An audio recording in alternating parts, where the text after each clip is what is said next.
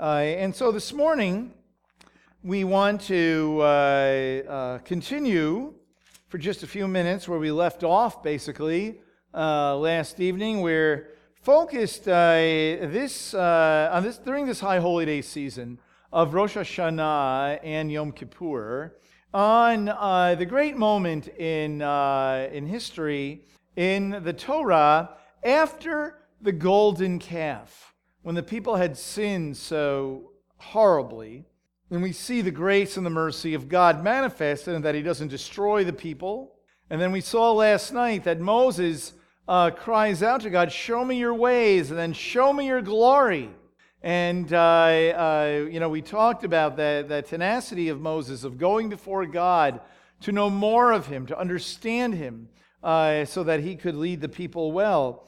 Uh, and God indeed, res- indeed responds to him, right? That, well, he can't see all of his glory, but God would show him his goodness. And God equates his goodness with his glory. And his goodness, in a sense, according to this passage, as we observe it, are his attributes, are uh, the diverse attributes of God and how he relates uh, uh, uh, to us. And what we saw last night, and as we're going to focus and concentrate on this morning, uh, is about this uh, how God accentuates this goodness. So it's very interesting because, like we said at the beginning of the service, that oftentimes on the high holy days, you know, the, the picture that comes to us of God is, is the judge, you know, uh, the, the one before whom we stand. And and while that is true, I, I, we know, as we see on our sign coming in, right, and as you know, it's a season of repentance. Well, if it's a season of repentance, that, that in a sense presupposes that we can repent, you know, that we can turn and we can return to God. See? Uh, and uh, it's very interesting because at this time in history, the gods of this world, the expectation was that God would destroy the people. Because in that day, when, when anyone would uh, uh, be disobedient to their God, their God would squash them, basically. But we see the uniqueness of the God of Israel, and therefore the uniqueness of the children of Israel, is this relationship with their God who actually forgives them and restores them. And it's so important for us to remember that on these holidays, that God is not out to squash us. You know, sometimes, the, the unfortunately, we, we view God like, we, like uh, conventional wisdom about how the world works. You know, if I do something to him, he's going to do something to me. Uh, if, if I hurt somebody, uh, then they're going to get even with me. So if I sin against God, he's going to squash me. He's going to find me. He's going to get me. And so I better beg that he doesn't. Sadly, that is not the way God is depicted here. And if he was ever going to be depicted in a certain in that kind of way, you'd think it would be here because the people have sinned so badly. So if you're familiar with it, you know, uh, Moses begs God not to kill everybody, and he doesn't. And then God says, as we saw last night, God says, But I'm going to send you on your way by yourselves. And then Moses says, No, no, no, no, you can't do that because our identity is bound up in our relationship with you. And we saw last night that uh, Moses' argument is in verse 16 of chapter 33 of Exodus For how can it be known that I have found favor in thy sight, I and thy people? Is it not by your going with us, so that we, I and, and your people, may, distinct, may be distinguished from all the other people who are on the face of the earth. And so then God says, Okay, uh, I will go with you. And Moses again needs this reassurance and says, Show me your glory. Okay? And that's when God says, I, I will show you my goodness. And then he says uh, in verse 19, I myself will make all my goodness pass before you and will proclaim the name of the Lord before you and I will be gracious to whom I will be gracious, and I will show compassion uh, on whom I will show compassion. And last night we related that to uh, the time when Moses asks God in Exodus chapter 3, What is your name? And he says, I, I will be whom I will be. And here God explains that a little more. I will have compassion on whom I will have compassion. I will be gracious on whom I will be gracious. That is who he is.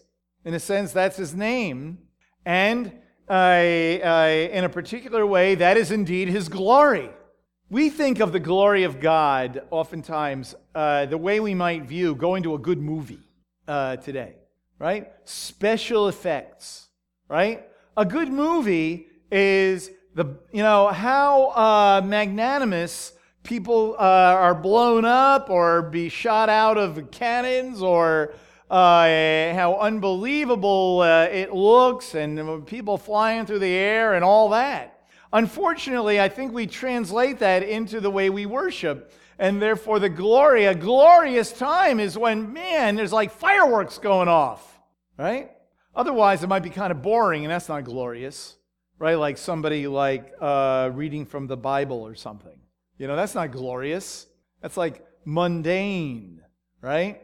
Uh, but really, it's interesting how God defines it here. He defines his glory, he calls it his goodness. And what Moses is going to see are the attributes of God, the loving attributes of God. And from his point of view, that's glorious. And so we experience the glory of God when we experience his loving kindness, uh, his mercy, his grace. That's how God defines glory. You see? We may define it as God doing something magnanimous uh, in our lives, and maybe He does. But if we look carefully, we can certainly experience His glory when we think about uh, what He has indeed done for us. So it's important for us to get that from God's point of view, what is glorious about Himself is His mercy and His grace. That's what his compassion and grace mean. Grace is favor, and compassion is his mercy. You know, the difference in a way is uh, mercy is God reaching down to us helpless people and doing something for us, and grace is what it's grounded on. It's grounded on the, un, the, uh, the, unmerited, the unmerited favor of God, and the action of that, you might say, is His mercy, pulling us out of the mud. He's merciful uh, toward us because his favor uh, is not based on uh, how good we are or what we do. Okay? So that's very important when he says that. I will be gracious to whom I will be gracious, and I will have compassion on whom I will have compassion. Now, in chapter 34 is where this plays out. So this morning we want to look at uh, the first uh, nine or ten, nine verses or so of uh, chapter 34. So, chapter 33, Moses asks, and God says that's what he's going to do. Now we see how he does it, how he shows this to Moses in chapter 34. Now the Lord said to Moses, Cut out for yourself two stone tablets like the former ones, and I will write on the tablets the words that were on the former tablets which you shattered. So be ready by morning and come up in the morning to Mount Sinai and present yourself there to me on top of the mountain. And no man is to come up with you nor let any man be seen anywhere on the mountain. Even the flocks and the herds may not graze in front of that mountain. So he cut out two stone tablets, like the former ones, and Moses rose up early in the morning and went up to Mount Sinai as the Lord had commanded him. And he took two stone tablets in his hand. And the Lord descended in the cloud and stood there, and he called upon the name of the Lord. Let's stop there. So it's like Moses doing it again. It's like a do over, right? The people have sinned, God has relented, and he says, okay, we're going to like start over. Take two tablets uh, for the same commandments, right? Uh, and so we see uh, uh, he's to go on top of Mount Sinai. No one's supposed to go with him. And we see uh, that. Um, uh, a God uh, appears in a cloud, uh, and uh, it says, stood there with him, and he called upon the name of the Lord. You know, that's very interesting. I'm going to suggest to us that it is not Moses who calls upon the name of the Lord, that God says his name. Uh, and it's quite clear, I think, you know, in, uh, in Hebrew, that um, the Lord descended in the cloud and stood there with him, and he called upon the name of the Lord. And in verse uh, 6 is exactly what God says when he cries out his name. He's trying to inculcate here something to Moses that he is who he said he was at the burning bush. And at the burning bush, God said, I will be who I will be. We get thrown off sometimes a little bit by I am that I am. I will be whom I will be. Go back with me to Exodus chapter 3. In um, verse 12, see where it says, Certainly I will be with you. See that? If you read that in Hebrew, when it says, I will be with you, that's the very same word, exactly the same, as a few verses down when God said to Moses, I am who I am. I will be with you. Okay? That's who God is. I will be. I will do what I say I'm going to do. And as we see as this unfolds, I will be the deliverer. That's who I am. If you'll go to chapter 6 of Exodus, we say this on uh, a Passover at the Seder when we talk about the cups. Okay? What is it that God will be? What is it that God is going to do? In verse 6, it says of Exodus 6 Say therefore to the sons of Israel, I am the Lord. I will bring you out from under the burden of the Egyptians. I will deliver you from their bondage. I will also redeem you with an outstretched arm and with great judgments. Then I will take you for my people, and I will be your God. And you shall know that I am the Lord your God, who brought you out from under the burden of the Egyptians. And I will bring you to the land which I swore to give to Abraham, Isaac, and Jacob, and I will give it to you for a possession. I am the Lord. God is reminding Moses, I am still that, that's who I am. That's what my name is. I will redeem you. I will bring you out. I will bring you uh, uh, to the land. See? And so here in chapter 34, in 33 and 34, when he talks about his glory, his glory is his compassion. His glory is his mercy. His glory is taking the people out of Egypt. His glory is parting the waters of the sea when they complained immediately. His glory was taking them to Sinai. And if you read uh, in Exodus, the grumblings in the wilderness, a lot of it takes place in those first few months. Why are we here? Why did you take us out of Egypt? What are we doing here? Uh, and then, even before they receive the tablets with the, with the Torah, they uh, uh go into this terrible uh, hedonistic uh, moment uh, where of building the calf and engaging in all kinds of sinful activity. Yet God does not do away with them. I mean, what's our sins compared to all that, for crying out loud? You know, certainly it's bad, but you know, we need to uh, recognize that this is what is this is who he is. Don't worry so much about how exactly you pronounce his name, but understand who he is. Understand what his name is. His name is compassion. His name is grace. He is our Father. He is our benevolent, loving King. And that is what he is explaining to Moses. He is encouraging Moses. This is who I am. You see, you see, I'm, I, am i I'm, I'm forgiving the people. You see, I'm, I'm, I'm going to go with you.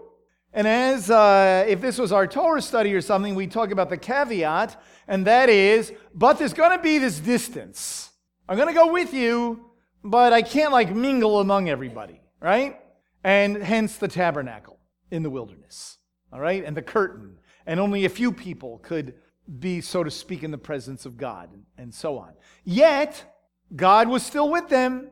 The cloud led them in the wilderness. We read it. I won't take the time now, but you read the very end of Exodus, and it's quite clear. It's repeated over and over and over again.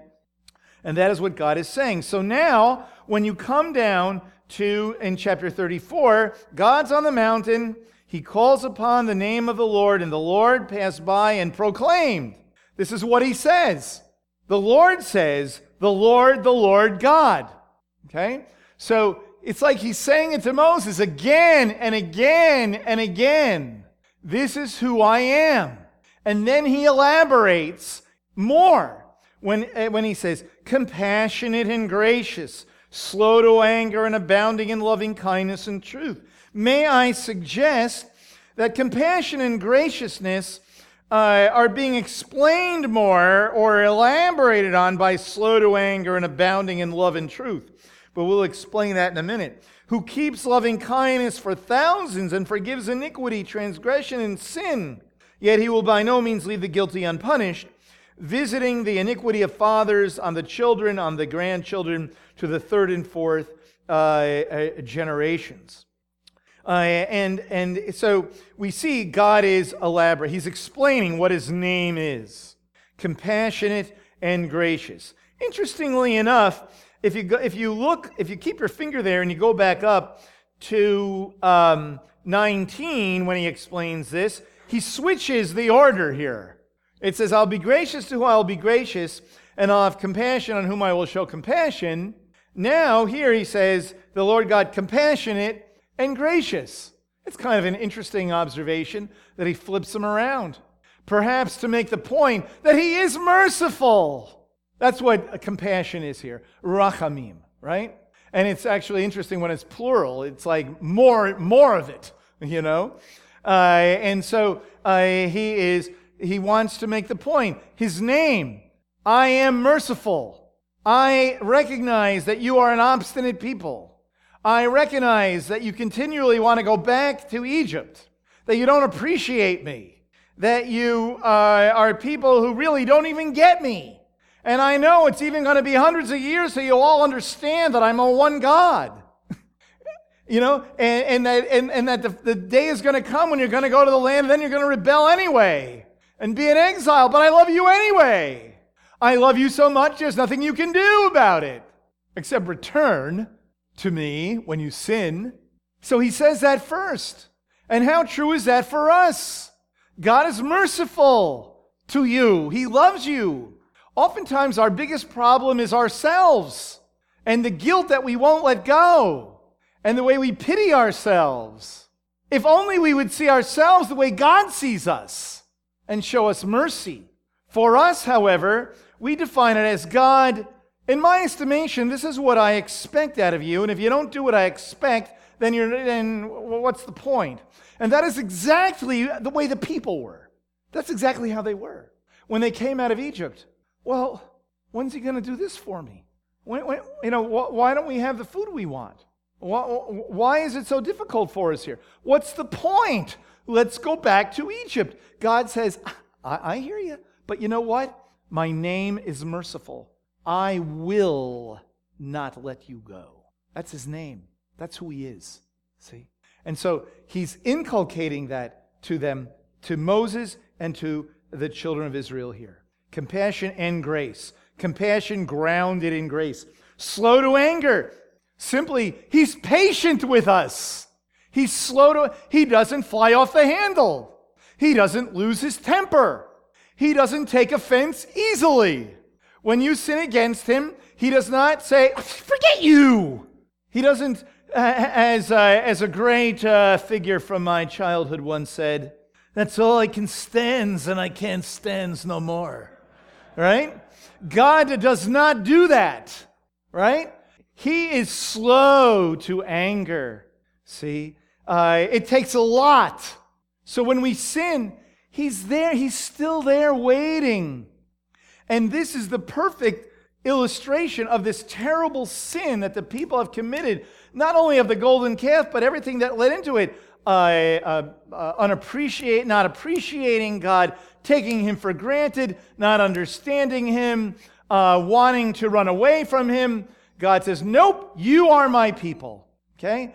Uh, and, and so He says, slow to anger. Right? So God is he treats you so much better, generally speaking, than I say we, not you, we. We treat other people all the time, and we assume that God is like us.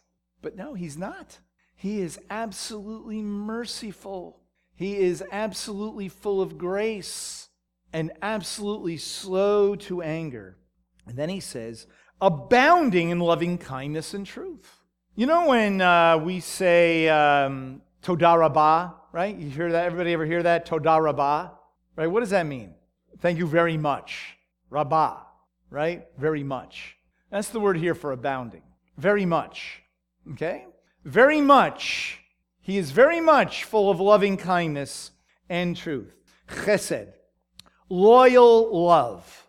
Very much. It's like this is reaching a crescendo, you might say. You know? Abounding in loyal love. That's what it means to be slow to anger. That's what it means to be absolutely merciful. That's what it means to be absolutely full of grace. That's what it means to be absolutely Yud Vavhe. That's who he is. That's his name. Full of, full of loyal love to his people. This is what God says to Moses about the Jewish people right in this time when he's he is encouraging Moses that that okay, you know, it is not all over. And I'm going to suggest to us that all these conversations that Moses has with God, God allows in his grace and his mercy to accentuate this fact that yes, they are so undeserving, but I love them anyway. And I love you too, Moses. And you see, I am going with you. Of course, I'm going to be going with you. And you can, so to speak, take it to the bank. That's who I am. This is my glory. Then he says, and truth, loving kindness and truth. Truth here doesn't mean like truisms or statements that are not false, but it means faithfulness. Faithfulness. He's faithful. He's true blue, you might say. That he's faithful. That what he says, he means. That's what this means. Okay? So, full, abounding in loyal love and abounding in faithfulness. Like over the top loyal love, over the top faithfulness. Wow. That is indeed who he is. Now, again, there is the caveat of the tabernacle, but that's who he is. Now, notice what happens next. He repeats it in verse 7 who keeps loving kindness for thousands and forgives iniquity, transgression, and sin. You think he's like trying to make a point? Absolutely. He accentuates this. So it's a, an abounding in loving kindness and truth, who keeps, protects loving kindness, loyal love for thousands, and forgives iniquity, transgression, and sin. Yet he will by no means leave the guilty unpunished, visiting the iniquity of fathers on the children, on the grandchildren, to the third and fourth generation. We need to understand the point is, if you follow this from the beginning of it, he is saying over and over again compassion, abounding in loyal love.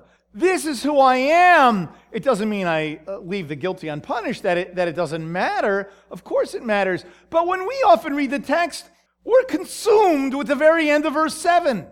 We're consumed with, He will visiting the iniquity of the fathers on the children and the grandchildren to the third and fourth generations. And we do not appreciate the greatness of the mercy and the compassion. And we live in this morass of, of guilt. You know, I saw a movie the other night. It's going to be an It was, uh, it was, uh, it's called A Nun Story. Ever, ever hear that movie? It's really a very interesting movie. So I'm going to tell you what it's about in, in a nutshell. It's about, it takes place before World War II in Europe, and this uh, young lady is Catholic, and she decides she's going to be a nun, right? And, uh, you know, and uh, her family is kind of like, oh, why do you want to do that? It's such an austere lifestyle, and, you know, you won't get married, you won't have children, and why do you want to do something like that, right? So she goes, and, uh, and it's this, I don't know, the, the rules are uh, beyond anything you've ever seen. And basically, in order to be holy, you got to whip yourself to the point of no return. And, and so there's this whole thing in the movie of, uh, of guilt and of, uh, uh, uh, and of forgiveness and, and viewing yourself as so guilty that it is almost impossible to be right with God. And it's a very interesting tug of war that takes place uh, in this woman's life. It's actually pretty fascinating. Uh, and uh, uh, the sad thing is, is that's often how we live. I've come into the Lord, now there is this millstone around my neck, and I will never be holy enough. Did you ever think this way? If I do something right before God and I feel good about it, then I'm being prideful. And then I must whip myself into not having pride. But then I've confessed the sin and I feel like I'm right with God, so then I'm prideful again. You know, it, it's sometimes we view ourselves so horribly, and it can come from many places. You know, maybe what we've heard on the hard drive in our heads our whole lives or something. You know, you're no good, maybe. But you see, God understands all that about us. And it is not so hard. I mean, when you, you know, I won't take the time, but if you read Romans chapter 10 carefully, you see that the Word of God is not so far away, it's right near us. And salvation is in Messiah Yeshua. You know, uh, what does Yeshua say? He says, Come to me, all who are weary and heavy laden, and I will give you rest for your souls. For my yoke is easy and my load is light. Meaning that if we, if we are disciplined in our life in the Lord, it's really a satisfying, marvelous experience to know the Lord, warts and all. You see? And so he's accentuating his loving kindness and his forgiveness. See? That's what he is uh, uh, doing here. Now, it's very interesting that what we see here uh, uh very much is uh, uh, something that relates to us very much in Messiah. But, but let me read another couple of verses before we talk about that. In Exodus 34, what's Moses' reaction to all this now? So Moses made haste to bow low toward the earth and worship. What else could he do? Right? I mean, whoa. He, he, he basically prostrate on the ground, you know, bowing before God and worshiping. It's like over the top. It's glorious. His, his compassion uh, uh, is glorious. And so he bows down. He's on the ground. And look what he says If now I have found favor in your sight, O Lord, I pray, let the Lord go along in our midst, even though the people are so obstinate. And thou dost pardon our iniquity and our sin, and take us as thine own possession. He can't get over it. He can't get over it. This is indeed glorious. You know, it reminds you of what's right in the middle of Lamentations. His mercies never fail. Great is thy faithfulness, right? Wow. His mercies indeed never fail. That is glorious. He loves you despite what you know about yourself. That is glorious. He knows you better than you know you. He knows every, all the bad things about you that nobody else knows because you're too embarrassed to ever tell anybody. Okay? He, know, he knows it already. But he loves you anyway because you're created in his image and his likeness. And his desire for you is to pull you out of the morass of, of the attitudes and actions and self loathing and the rest of it and pull you up to be a little lower than the angels, as we read in Psalm 8. You see? And that's why in his resurrection, Yeshua pulls us up, see, with him. Now, if you turn very quickly here uh, to uh, John chapter 1, I just want to make another point. Having said what we just said, so I'll say it very quickly because we did mention it last night. I think that the, that the beginning of John 1 has a lot to do with this passage in Exodus uh, chapter 33 and 34. And that Yeshua is like Moses here, you see, uh, in, a, in a way, yet greater than Moses, as we read about in the book of Hebrews. He's indeed the Lord.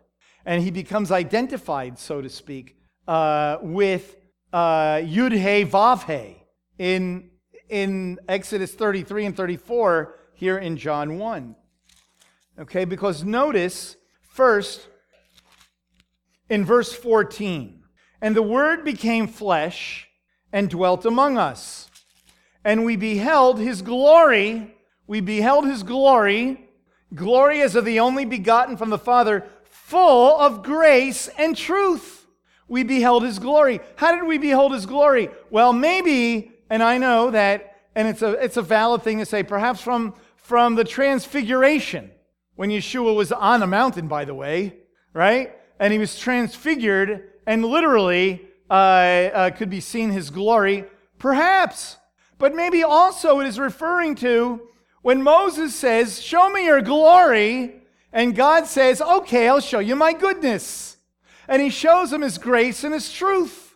And even in Greek, uh, the word uh, here uh, means uh, faithful.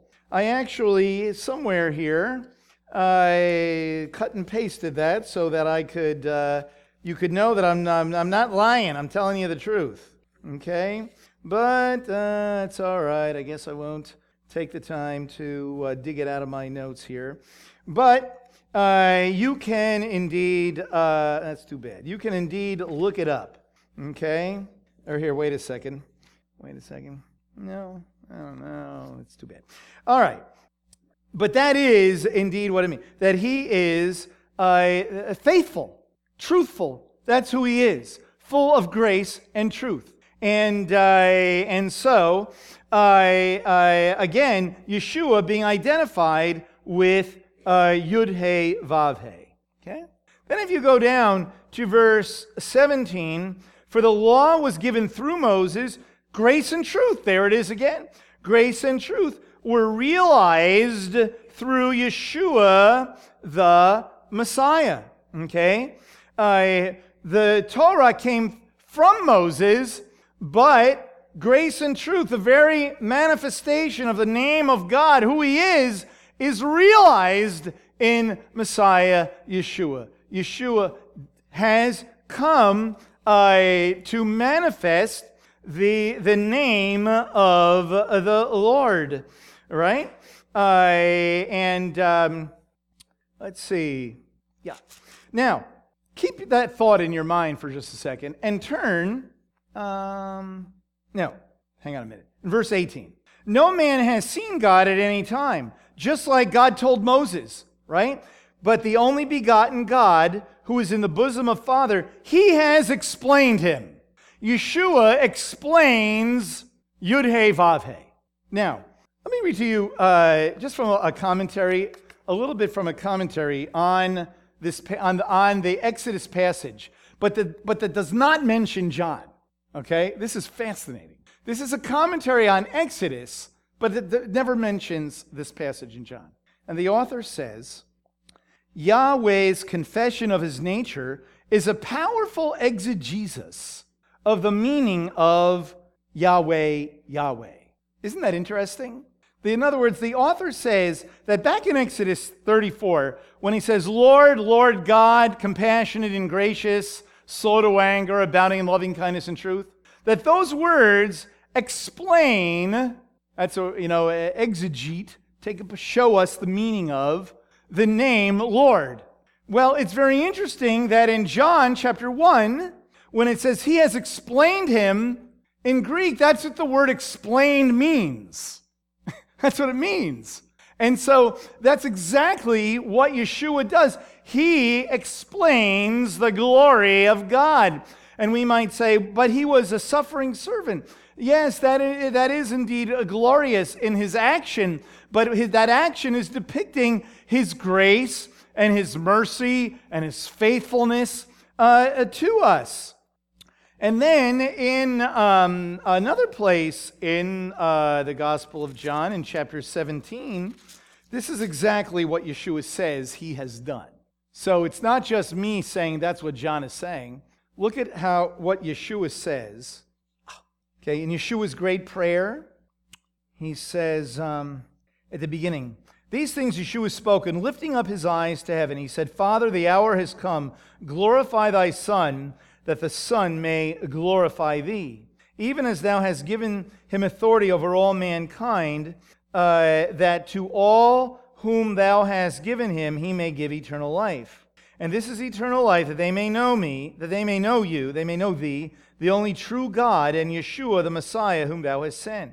I glorified thee on earth, having accomplished the work uh, which thou hast given me to do. Okay? Uh, and now glorify me together with thyself, the glory which I had before the world uh, was. Okay? I manifested your name to the men whom the people whom thou hast given me out of the world. I manifested your name. That's what he's done. What is his name? Yud He Vav He. What does that mean? Compassionate, gracious, slow to anger, abounding in loving kindness, faithful, yet, of course, judging sin as well. And that is how we ex- that's how we experience his glory. And it is very interesting that Yeshua is glorified in his death and of course in his victory in his in his resurrection. But he has indeed manifested his name, but without a caveat.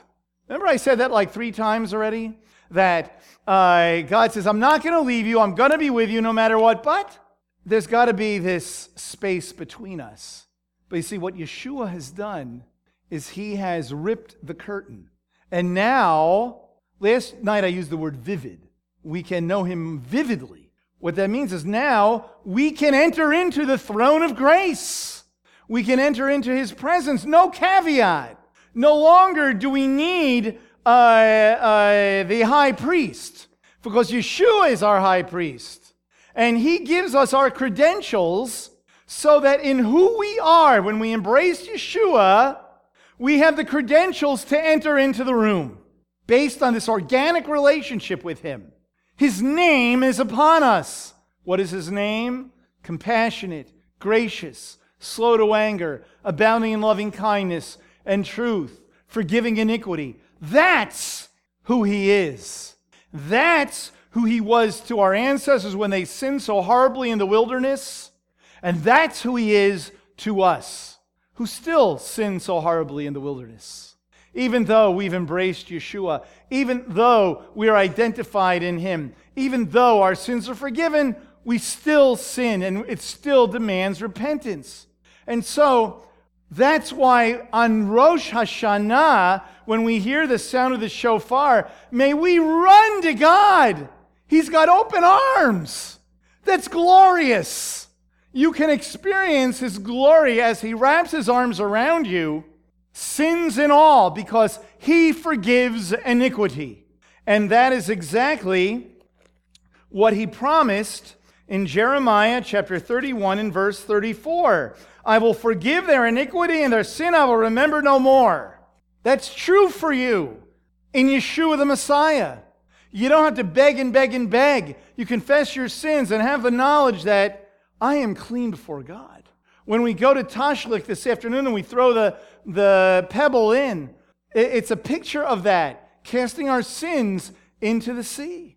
And so may we, like the prophet Hosea in chapter 14, I was going to close with Hosea chapter 14.